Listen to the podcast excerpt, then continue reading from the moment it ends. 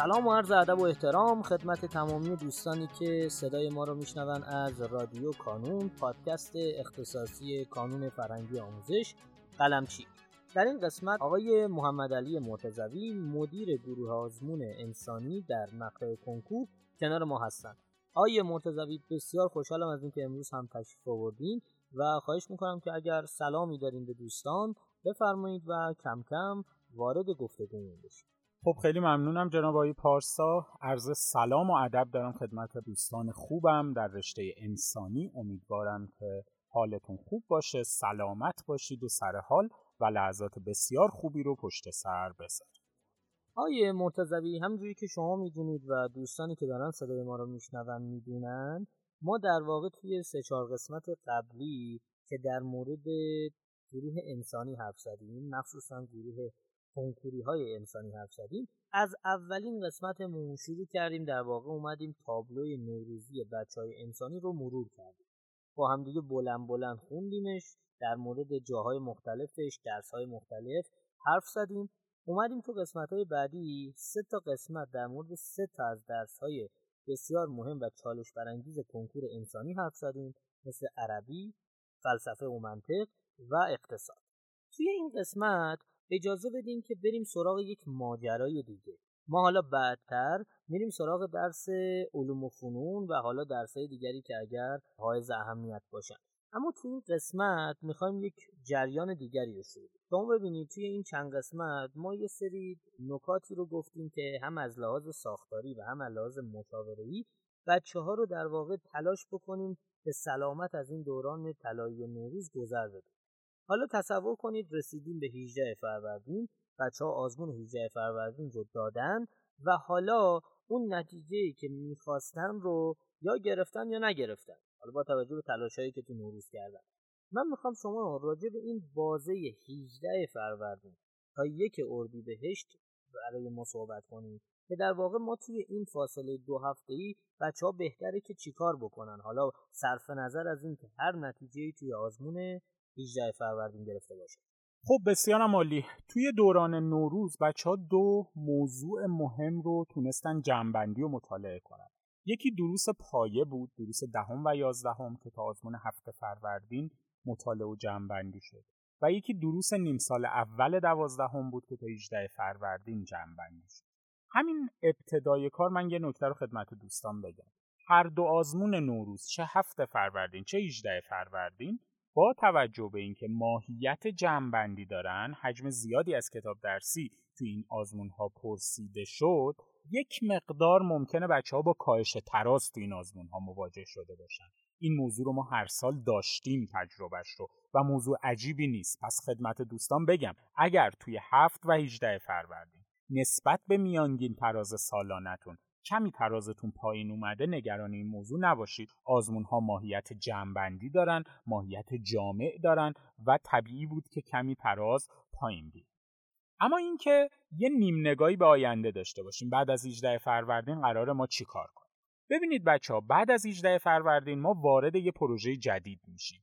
پروژه‌ای که آزمون‌های اردیبهشت توش قرار داره. یک اردیبهشت 15 اردیبهشت 29 اردیبهشت. چند اتفاق مهم برای بچه های کنکوری توی اردیبهشت ما میفته اتفاق اول اتمام دروس نیم سال دوم دوازدهم. دروس نیم سال دوم دوازدهم رو ما توی اردیبهشت ما مطابق برنامه راهبردی تموم می‌کنیم. اتفاق دوم آزمون های نهایی. ما قراره توی امتحانات نهایی مدارس شرکت کنیم. امسال همین امتحانات اهمیت بسیار بالایی داره. چهل درصد نمره پذیرش شما توی دانشگاه رو قراره. تشکیل بده پس باید تمرکز ویژه‌ای روی امتحانات نهایی بشه. موضوع بعدی هم مطالعه مجدد مرور و بازیابی مباحث پایه است. بعضی از بچه ها فکر می‌کنن ما دوران نوروز رو که رد کردیم دیگه مباحث پایه رو رها می‌کنیم تا کنکور. نه این شکلی نیست. ما توی اردی بهشت مجدد هم دروس دهم هم دروس یازدهم رو قرار مرور رو جمع بندی کنیم. به طور ویژه توی یک اردی بهشت شما بخشی از مباحث نیم سال دوم دوازدهم رو قراره بخونید و کل پایه دهم رو هم قراره جمعبندی و مرور کنید. خب دروس نیم سال دوم دوازدهم که با مدرسهتون پیش میرید خیلی منطقی و مناسب می‌تونید یه حجم تقریبا می‌تونم بگم اندکی رو بخونید و توی اون قسمت عملکرد خوبی داشته باشید.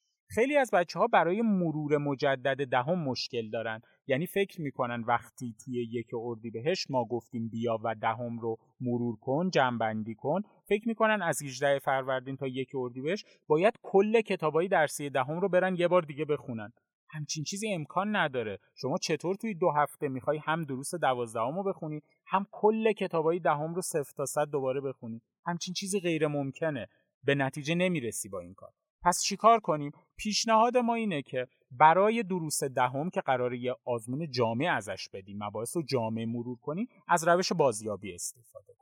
یه آزمون از مباحث دهم از خودت بگیر. ببین اوضاع چطوره؟ تو کدوم مباحث سوالاتو می‌تونی جواب بدی؟ کدوم مباحث رو نمی‌تونی جواب بدی؟ قطعا باید تمرکز تو بره روی اون مباحثی که سوالاتشو نمی‌تونی جواب بدی. مباحثی که سوالاشو نمی‌تونی جواب بدی رو روش وقت بذار.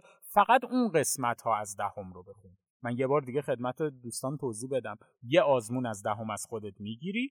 اون جاهایی رو که نتونستی جواب بدی مباحثی رو که نتونستی جواب بدی میری روش تمرکز می‌کنی دوباره می‌خونی دوباره تست می‌زنی. مثال بخوام بزنم. توی درس عربی دهم یه آزمون از عربی دهم از خودت می‌گیری. می‌بینی مثلا سوالات عدد و فعل مجهول رو نتونستی جواب بدی توی این آزمون.